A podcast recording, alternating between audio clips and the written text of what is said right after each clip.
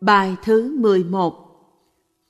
Hôm nay là ngày hai mươi sáu tháng Chạp năm một nghìn chín trăm chín mươi ba. Chúng ta học tiếp về chánh niệm. Chữ niệm chúng ta có thể dịch là nhớ, nhưng ở đây nhớ không có nghĩa là ký ức, memory. Kỳ trước chúng ta đã biết rằng có chánh niệm, tức là tâm ta trú trong giây phút hiện tại và ta biết được những gì đang xảy ra trong hiện tại. Vì vậy, niệm không có nghĩa là nhớ tưởng quá khứ, nhất là nghĩ tới quá khứ để đánh mất mình trong đó. Chúng ta có thể định nghĩa chánh niệm là năng lượng có khả năng nhận diện được bất cứ những gì đang xảy ra bây giờ và ở đây. Chánh niệm là tự làm chủ. Những gì xảy ra cũng có thể được xếp vào một trong bốn lĩnh vực. Trước hết là lĩnh vực thân thể, tiếp theo là lĩnh vực của cảm thọ, thứ ba là lĩnh vực của các tâm hành. Duy biểu học phân loại năm mươi mốt thứ tâm hành. Và lĩnh vực thứ tư là các pháp. Pháp ở đây tức là những hiện tượng làm đối tượng của tâm thức. Ví dụ trong tâm ta, trong ký ức ta, có một hình ảnh đã được gieo vào từ hai mươi năm về trước. Bây giờ, hình ảnh đó hiện trở lại, và hai trường hợp có thể xảy ra. Thứ nhất là chúng ta có thể bị các hình cũ lôi kéo vào một cuộc phiêu lưu, và chúng ta sống lại thế giới của quá khứ. Trong trường hợp này, chúng ta đi vào thất niệm. Đó là nhớ, nhưng không phải là nhớ trong chánh niệm.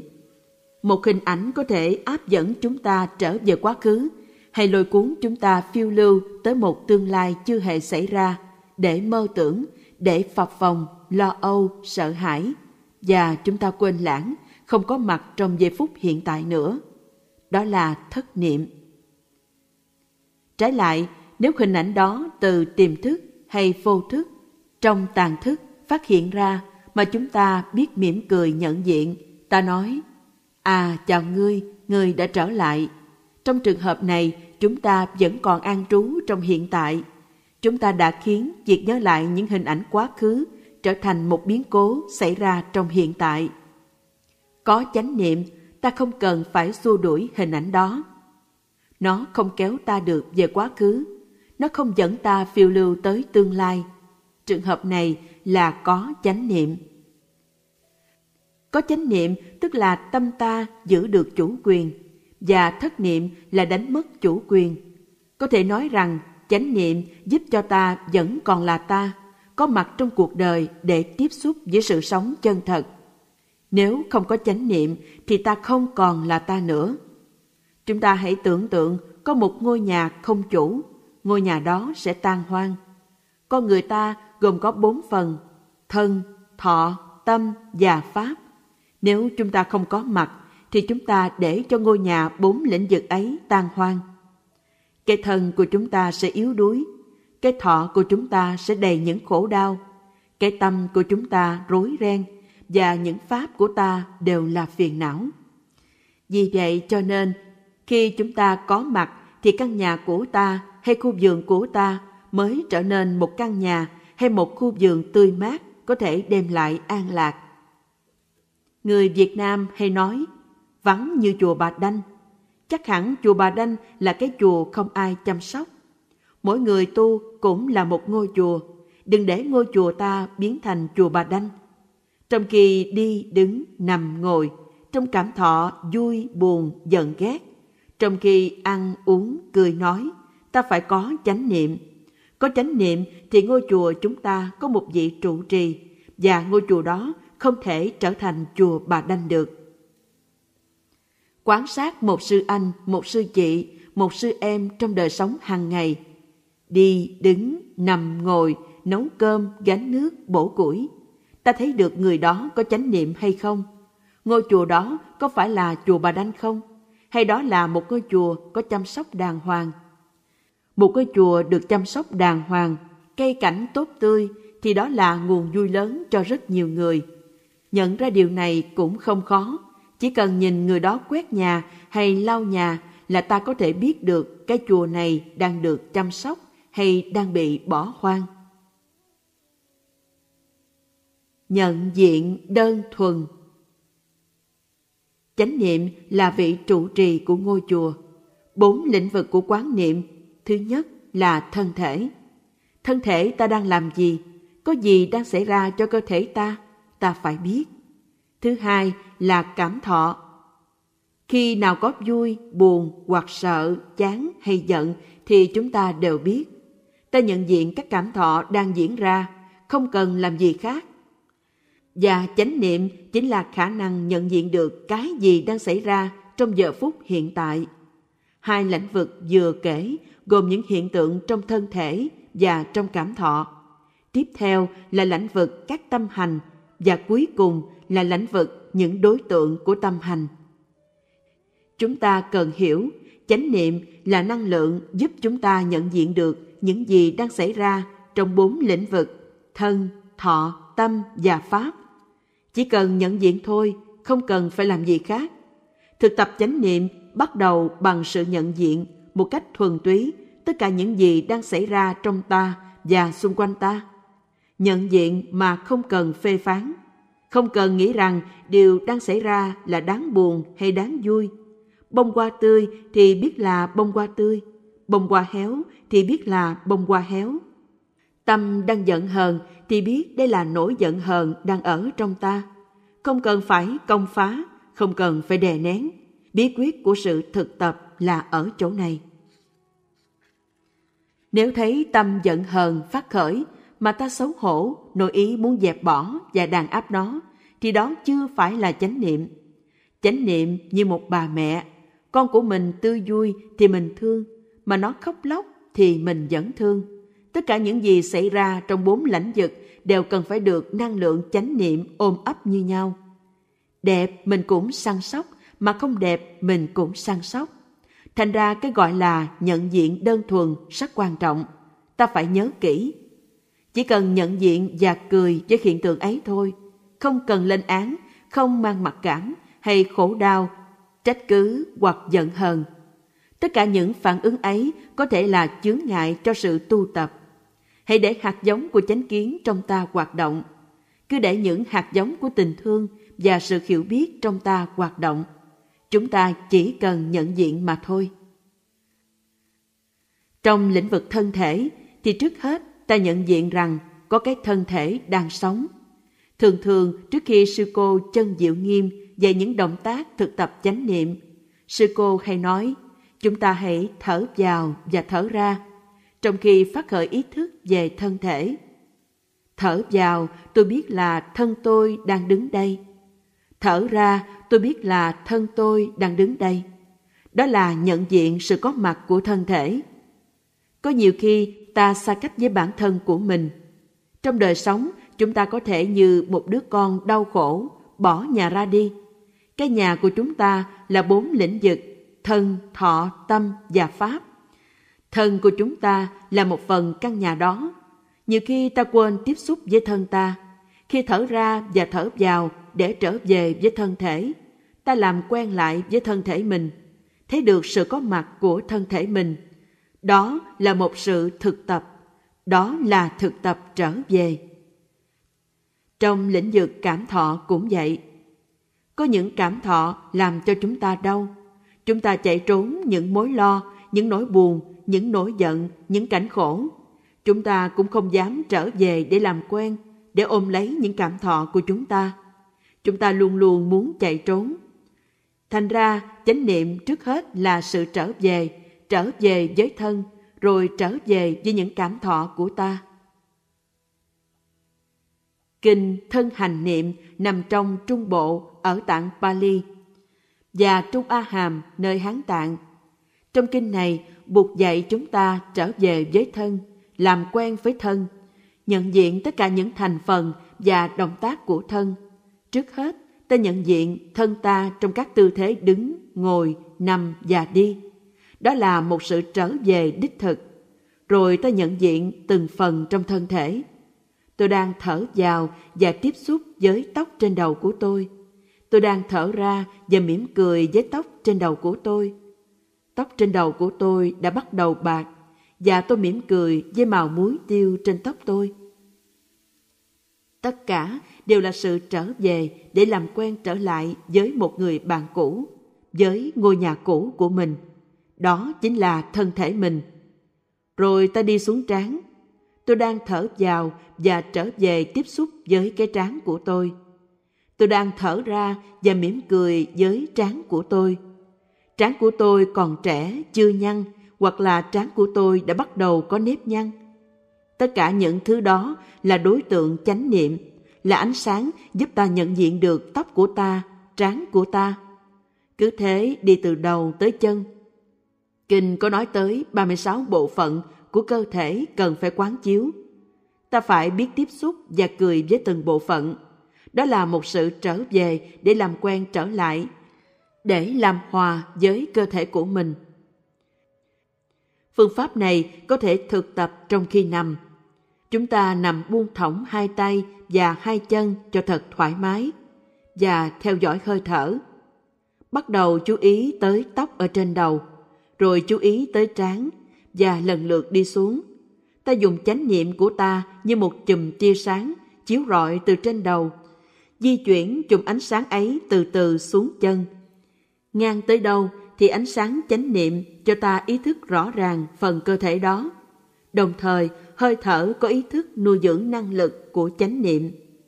Miệng mỉm cười với đối tượng mà ánh sáng ý thức đang rọi tới. Như quán chiếu hai mắt, tiếp xúc hai mắt. Nhờ chánh niệm tiếp xúc được hai mắt thì miệng mỉm cười với hai mắt. Chánh niệm giống như tia laser trong một chiếc máy scanner ở trong nhà thương.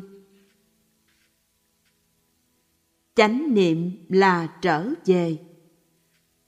Trong chánh niệm có hành động trở về, có hành động làm quen trở lại, có niềm thương yêu, chú ý và chăm sóc. Chánh niệm có rất nhiều tính trị liệu. Chánh niệm là trở về. Ngày sư chú Pháp Dụng xin xuất gia, sư chú đã đi vào phòng tôi, quỳ xuống ôm lấy chân tôi. Sư chú nói: "Bạch thầy, con đã trở về." Tu là trở về, trở về với mình, với gốc rễ của mình, với cha ông của mình, với gia đình tâm linh của mình, trong đó có thầy, có tổ. Mình là đứa con đã đi lang thang bao nhiêu năm tháng, và tu có nghĩa là quyết định trở về. Điều này cũng đúng với sư chú Pháp Ứng, cũng đúng với sư cô Thoại Nghiêm và với tất cả những người xuất gia. Biết rằng trong chuyến đi hoang, mình có thể chỉ làm tan vỡ thêm. Sự nát tan đó có thể xảy ra trong cơ thể, trong tâm hồn mình, mà cũng xảy ra ở trong gia đình, trong xã hội mình. Tu là trở về hòa giải với chính thân và tâm mình, mà trong thân tâm mình đã sẵn có ông bà, cha mẹ và thầy tổ. Bạch thầy, con đã trở về, con xin xuống tóc để thọ mười giới. Đó mới chỉ là khởi sự trở về thôi. Việc trở về phải tiếp diễn trong từng giây, từng phút. Bước đi một bước, ngồi xuống, uống một chén trà.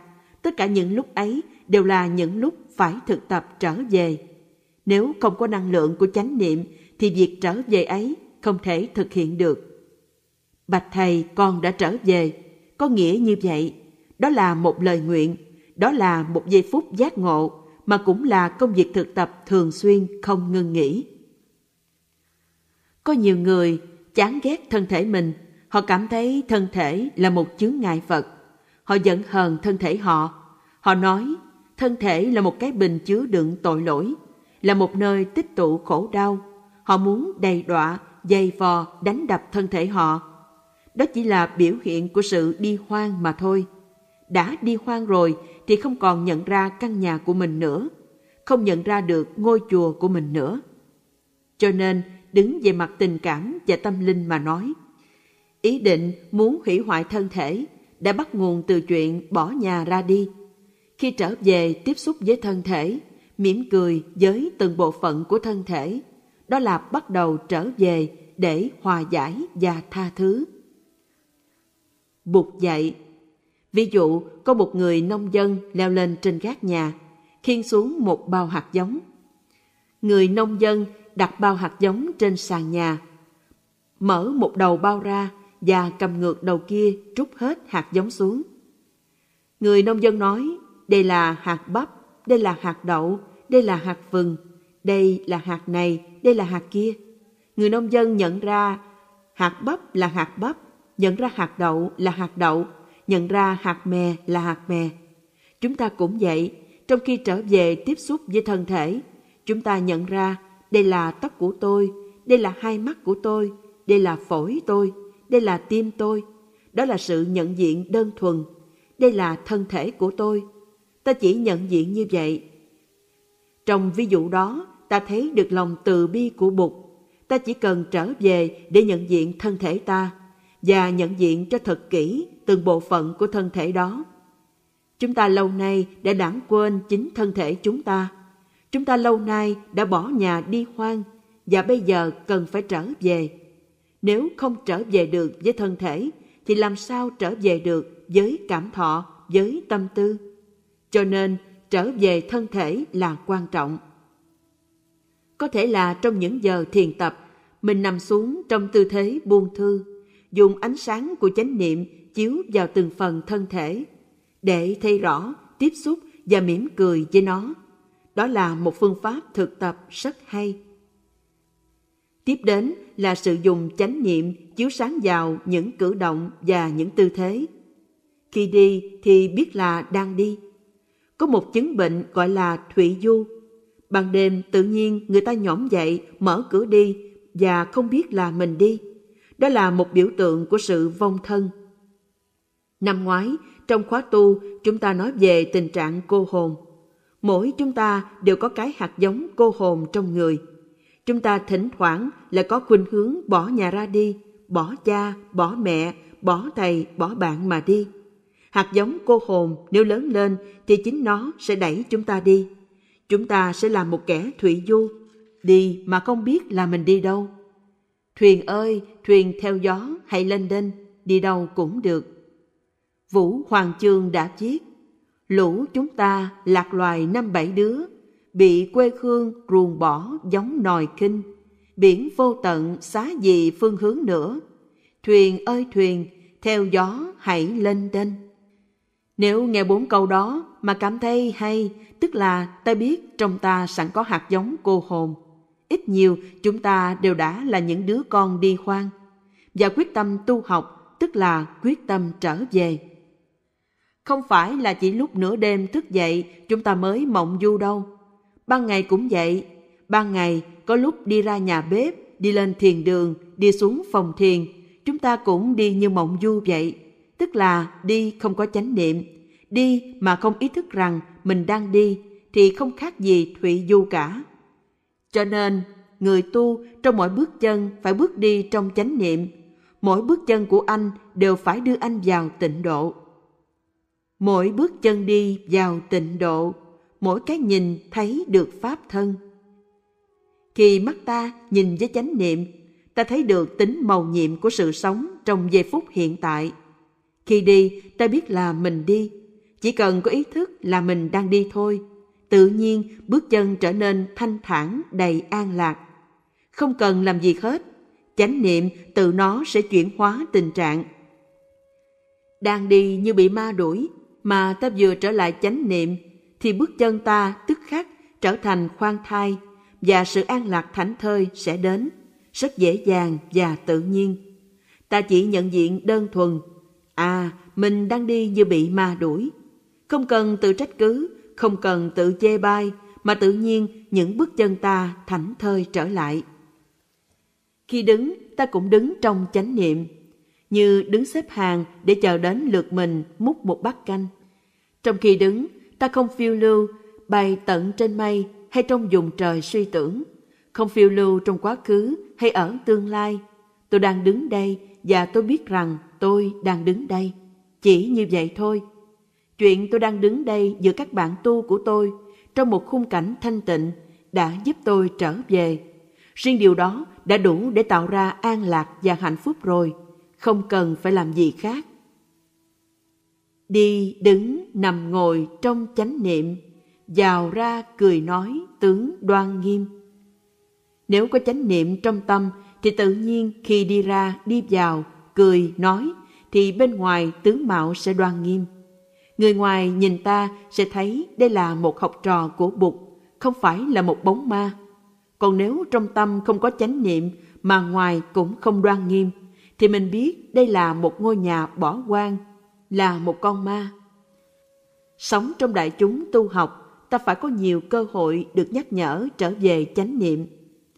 Cho nên, tiếng chuông điện thoại cũng giúp ta trở về chánh niệm.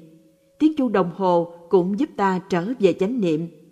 Bàn tay chấp lại chào búp sen của người bạn tu cũng giúp ta trở về chánh niệm. Dáng đi ra hay đi vào của người sư anh hay sư chị cũng giúp ta trở về chánh niệm. Đến lượt ta, ta cũng phải làm mọi việc trong chánh niệm, cống hiến cơ hội trở về chánh niệm cho tất cả những người ở chung quanh ta. Khi cúi xuống, ta biết rằng ta đang cúi xuống. Khi ngẩng lên, biết ta đang ngẩng lên. Đó là chánh niệm về tư thế của thân. Khi cầm một cái ly, thì ta biết rằng ta đang cầm một cái ly. Khi đặt ly xuống, thì ta biết rằng ta đang đặt cái ly xuống. Chánh niệm soi sáng các động tác của thân thể ta. Khi đánh răng, ta biết rằng ta đang đánh răng. Chúng ta phải học kinh thân hành niệm, nhưng các ý chính của kinh thân hành niệm cũng có trong kinh niệm xứ. Thành ra, học kinh niệm xứ cũng như học kinh thân hành niệm. Kinh niệm xứ là kinh mà chúng ta không thể không học được. Vì kinh này vào thời của Bụt, các thầy và các sư cô đều học thuộc lòng. Mỗi khi có một người sắp lìa đời, thường thường người ta đọc kinh này. Đến bây giờ, trong truyền thống Nam Tông, các thầy phần lớn cũng còn thuộc kinh niệm xứ. Kinh niệm xứ nằm trong Trung Bộ Kinh và cũng có trong Hán Tạng. Tên Pali của kinh là Satipatthana Sutta. Sati tức là niệm. Đây là sách gối đầu giường, đây là một bảo vật. Tu theo đạo Bụt mà không biết kinh này, không học kinh này thì không ổn. Giống như người nông phu mà không nhận ra hạt giống này là không biết cày bừa vậy. Kinh này tôi đã phiên dịch và chú giải, được xuất bản bằng nhiều thứ tiếng. Tiếng Anh mang tựa đề là Transformation and Healing, còn tiếng Việt mang tựa đề là Con đường chuyển hóa. Kinh niệm xứ dạy cho chúng ta thực tập quán niệm về thân thể, thực tập chánh niệm về cảm thọ, về tâm hành và về các pháp. Và trong thiền môn, kinh niệm xứ ít nhất phải được tụng mỗi tuần một lần. Song song với kinh niệm xứ là một kinh khác, tôi nghĩ không kém phần quan trọng, đó là kinh An Bang Thủ Ý, tức là kinh quán niệm hơi thở. Kinh này xuất hiện ở Việt Nam chậm nhất là vào đầu thế kỷ thứ ba. Thiền sư Tăng Hội, gốc người Khương Cư nhưng sinh ở Việt Nam, xuất gia ở Việt Nam, học tiếng Phạn và tiếng Hán ở Việt Nam, đã viết tựa cho kinh An Bang Thủ Ý vào nửa đầu thế kỷ thứ ba, trước khi Ngài đi sang Đông Ngô để truyền bá đạo thiền. Thiền sư Tăng Hội sống trước tổ Bồ Đề Đạt Ma tới ba trăm năm. Ngài là sơ tổ của Thiền Tông Việt Nam. Bài tựa kinh An Bang Thủ Ý của thầy Tăng Hội vẫn còn trong Hán Tạng. Nhờ bài tựa đó nên chúng ta thấy biết rằng thầy Tăng Hội đã tu học và chứng đạt ở Việt Nam, rồi sau mới sang Trung Hoa hoằng pháp. Ngôi chùa đầu tiên thầy lập ra ở kinh đô nước Ngô gọi là chùa Kiến Sơ. Sơ tức là đầu tiên, Kiến Sơ là đầu tiên được thành lập. Vai trò của thầy Tăng Hội trong đạo Bụt Trung Hoa rất lớn. An Bang, phiên âm từ tiếng Phạn, Anapana là hơi thở ra và hơi thở vào. Còn thủ ý là nắm lấy tâm ý của mình. Hai chữ thủ ý ngày xưa dùng để dịch chữ niệm. Tên kinh này có nghĩa là thực tập chánh niệm về sự thở ra, thở vào. Kinh An Bang Thủ Ý dịch cho sát nghĩa là nhập tức xuất tức niệm kinh, tức là kinh quán niệm về hơi thở vào và hơi thở ra. Chữ tức nghĩa là hơi thở. Bây giờ chúng ta dịch là kinh quán niệm hơi thở. Kinh An Bang Thủ Ý tôi đã dịch ra tiếng Việt và đã chú giải rất kỹ lưỡng. Ngày tôi tìm được kinh An Bang Thủ Ý, tôi mừng như người tìm được kho vàng. Ta phải biết rằng ta may mắn lắm, có nhiều phước đức lắm mới gặp được những kinh như vậy. và nhất là khi bản dịch và chú giải đã được in và đưa tới cho mình mà không biết sử dụng thì thật giống như con nhà giàu mà còn chịu nhịn đói. Cùng với hai kinh này còn có một kinh rất gần gọi là Kinh Người Biết Sống Một Mình. Có bản dịch là Kinh Nhất Dạ Hiền Giả, nhưng dịch như vậy là sai. Nhất dạ là một đêm, vị khiên giả một đêm. Biết sống một mình nghĩa là biết nuôi dưỡng chánh niệm, không tự đánh mất mình. Kinh này có nhiều bản lắm, có tới năm sáu bản cùng một ý. Trong Trung Bộ cũng như là trong Trung A Hàm, mỗi bộ có bốn hoặc năm kinh nói về chủ đề này, tức là chủ đề biết sống một mình. Kinh Người Biết Sống Một Mình. Sống một mình là sống trong chánh niệm. Có những người không thể sống một mình. Có những người chỉ có thể sống khi dựa vào người khác, vật khác. Người khác ở đây có thể là phim chưởng, có thể là tiểu thuyết, có thể là tivi. Nếu không có một đối tượng bên ngoài nào dẫn dắt, thì người ấy không thể sống được. Nếu ở không thì chắc chết. Cho nên người ấy phải cầm điện thoại lên để nói, nói với bất cứ ai, bất cứ chuyện gì. Hoặc nếu không gọi điện thoại cho ai được thì phải mở truyền hình ra xem. Nếu trong truyền hình không có gì để xem thì phải đi kiếm một tờ báo. Nếu không có báo thì đi tìm một cuốn tiểu thuyết. Luôn luôn phải có cái gì đó để giúp cho mình đứng vững. Nếu không thì ngã lăn ra không sống nổi. Biết sống một mình, nghĩa là sống mà không cần đến những thứ trên. Tự mình đã có đủ niềm vui, có đủ sự sống. Trong các kinh ấy, Bụt dạy, đi vào trong rừng mà sống, xa cách xã hội, không có ai ở chung với mình. Cái đó chưa phải là sống một mình đích thực.